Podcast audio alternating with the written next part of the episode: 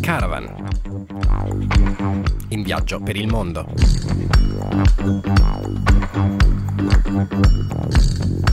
Buon pomeriggio e benvenuti a Caravan in viaggio per il mondo, il programma di Samba Radio in collaborazione con ACAV e 46 Parallelo. In regia Giorgia Roda, in redazione Andrea Tomasi, la voce che vi parla è di Nicola Pifferi. In primo piano oggi l'incubo delle armi chimiche.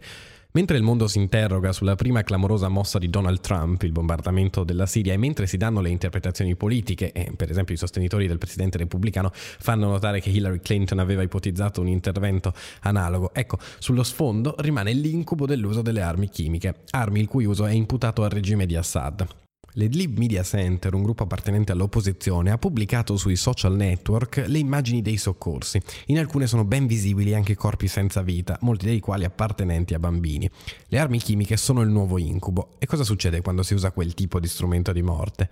Al momento dell'impatto fuoriesce un gas colorato. Più forte è l'agente chimico, peggiori sono le conseguenze su occhi, pelle, polmoni dei civili e soprattutto quelli più deboli come anziani e bambini. Secondo Al Jazeera sono almeno tre le occasioni in cui gli attacchi con il gas dell'esercito di Bashar al-Assad sarebbero documentati. Nel 2015 sul villaggio di Quemmans, nel 2014 a Talmanes, villaggio della Siria settentrionale, e nel 2013 nel sobborgo di Ghouta.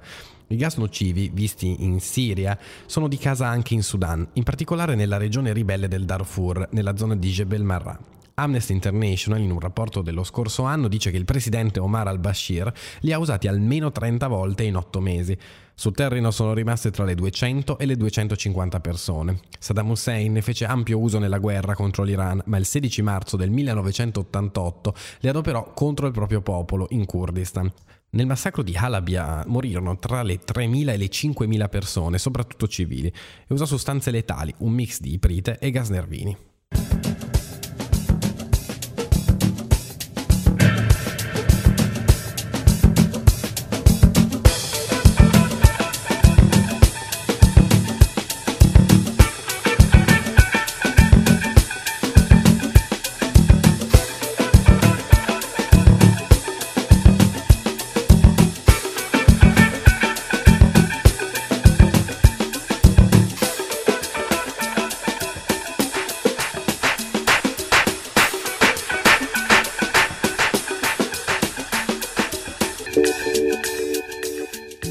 Parliamo ora degli affari di una grande discarica internazionale che si trova in Africa.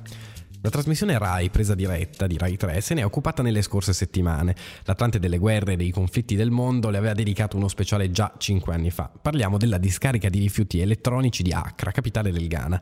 Ci lavorano, pensate, circa 70.000 persone, in buona parte ragazzini, che spaccano e sezionano con le mani la spazzatura tecnologica dell'Occidente. Ma non c'è solo il Ghana, molto più vicino alle coste europee c'è il Marocco. La denuncia è del 2016.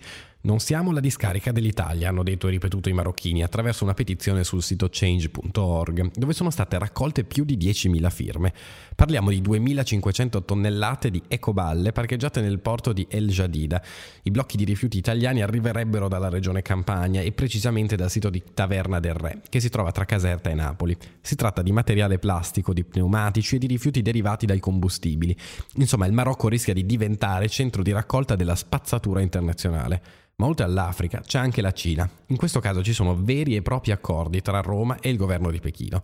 Alessandro Bratti, presidente della Commissione parlamentare d'inchiesta sulle attività illecite connesse al ciclo dei rifiuti, ha dichiarato che dall'Italia partono teloni di plastica contaminati da fitofarmaci che vengono spediti in Cina come materiale riciclabile. In realtà si tratta di materiale non trattato che i cinesi lavorano così com'è e che poi noi ci riprendiamo indietro sotto forma di giocattoli.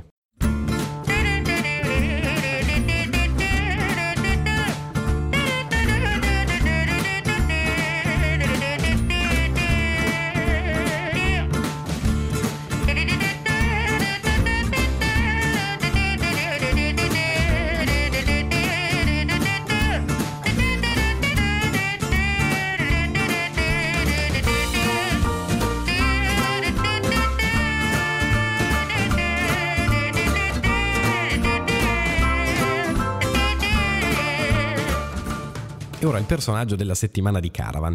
Hamid Katrada ha trascorso 26 anni in carcere assieme a Nelson Mandela. I due si incontrarono nel 1946. Nel 1960 Catrada venne arrestato per cinque mesi durante lo stato di emergenza che mise al bando l'African National Congress e il Pan African Congress. Nel 1962 entrò in clandestinità per fare attività anti-apartheid. Arrestato nel 1963 venne condannato all'ergastolo insieme a Mandela. L'accusa era di eversione per partecipazione all'ala armata dell'African National Congress. Dopo la legalizzazione del partito di Madiba nel 1990, Catrada venne eletto nel comitato esecutivo e quindi incaricato del settore informazione e di pubbliche relazioni fino al 1994. Nello stesso anno delle prime elezioni democratiche divenne membro del Parlamento e in un secondo momento presidente del Consiglio del Museo di Robben Island, divenuto esposizione nazionale e meta di visitatori dal Sudafrica e da tutto il mondo. Sempre nel 1990 si sposò con Barbara Hogan, che aveva scontato 10 anni di carcere con l'accusa di alto tradimento. Di religione musulmana nel 92 andò in pellegrinaggio alla Mecca. Catrada ha ricevuto la più alta onorificenza dell'ANC, una medaglia il cui nome è impronunciabile ci posso provare, Isit Valandve, assegnata anche per il suo ruolo critico all'interno del partito.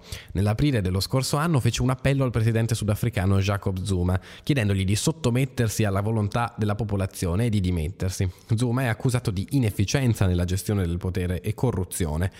Hamed Katrada è morto il 28 marzo del 2017 all'età di 87 anni. Era stato ricoverato nell'ospedale di Johannesburg per un embolo al cervello.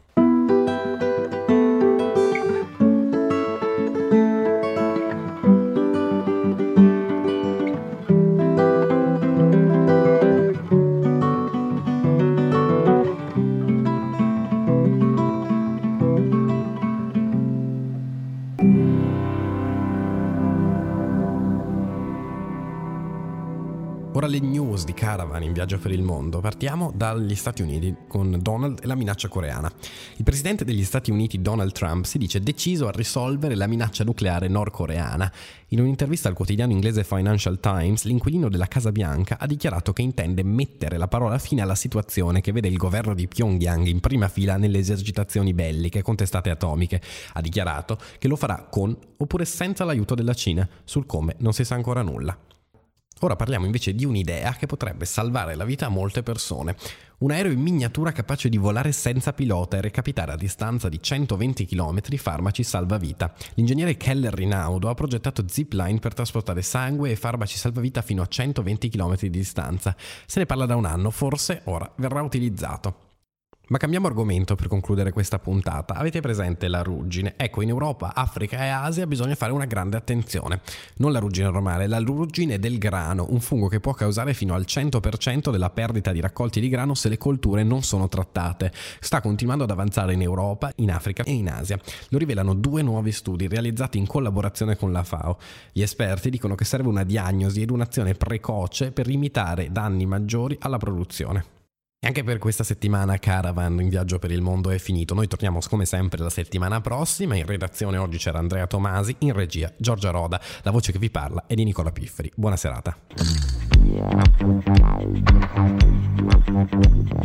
Caravan in viaggio per il mondo.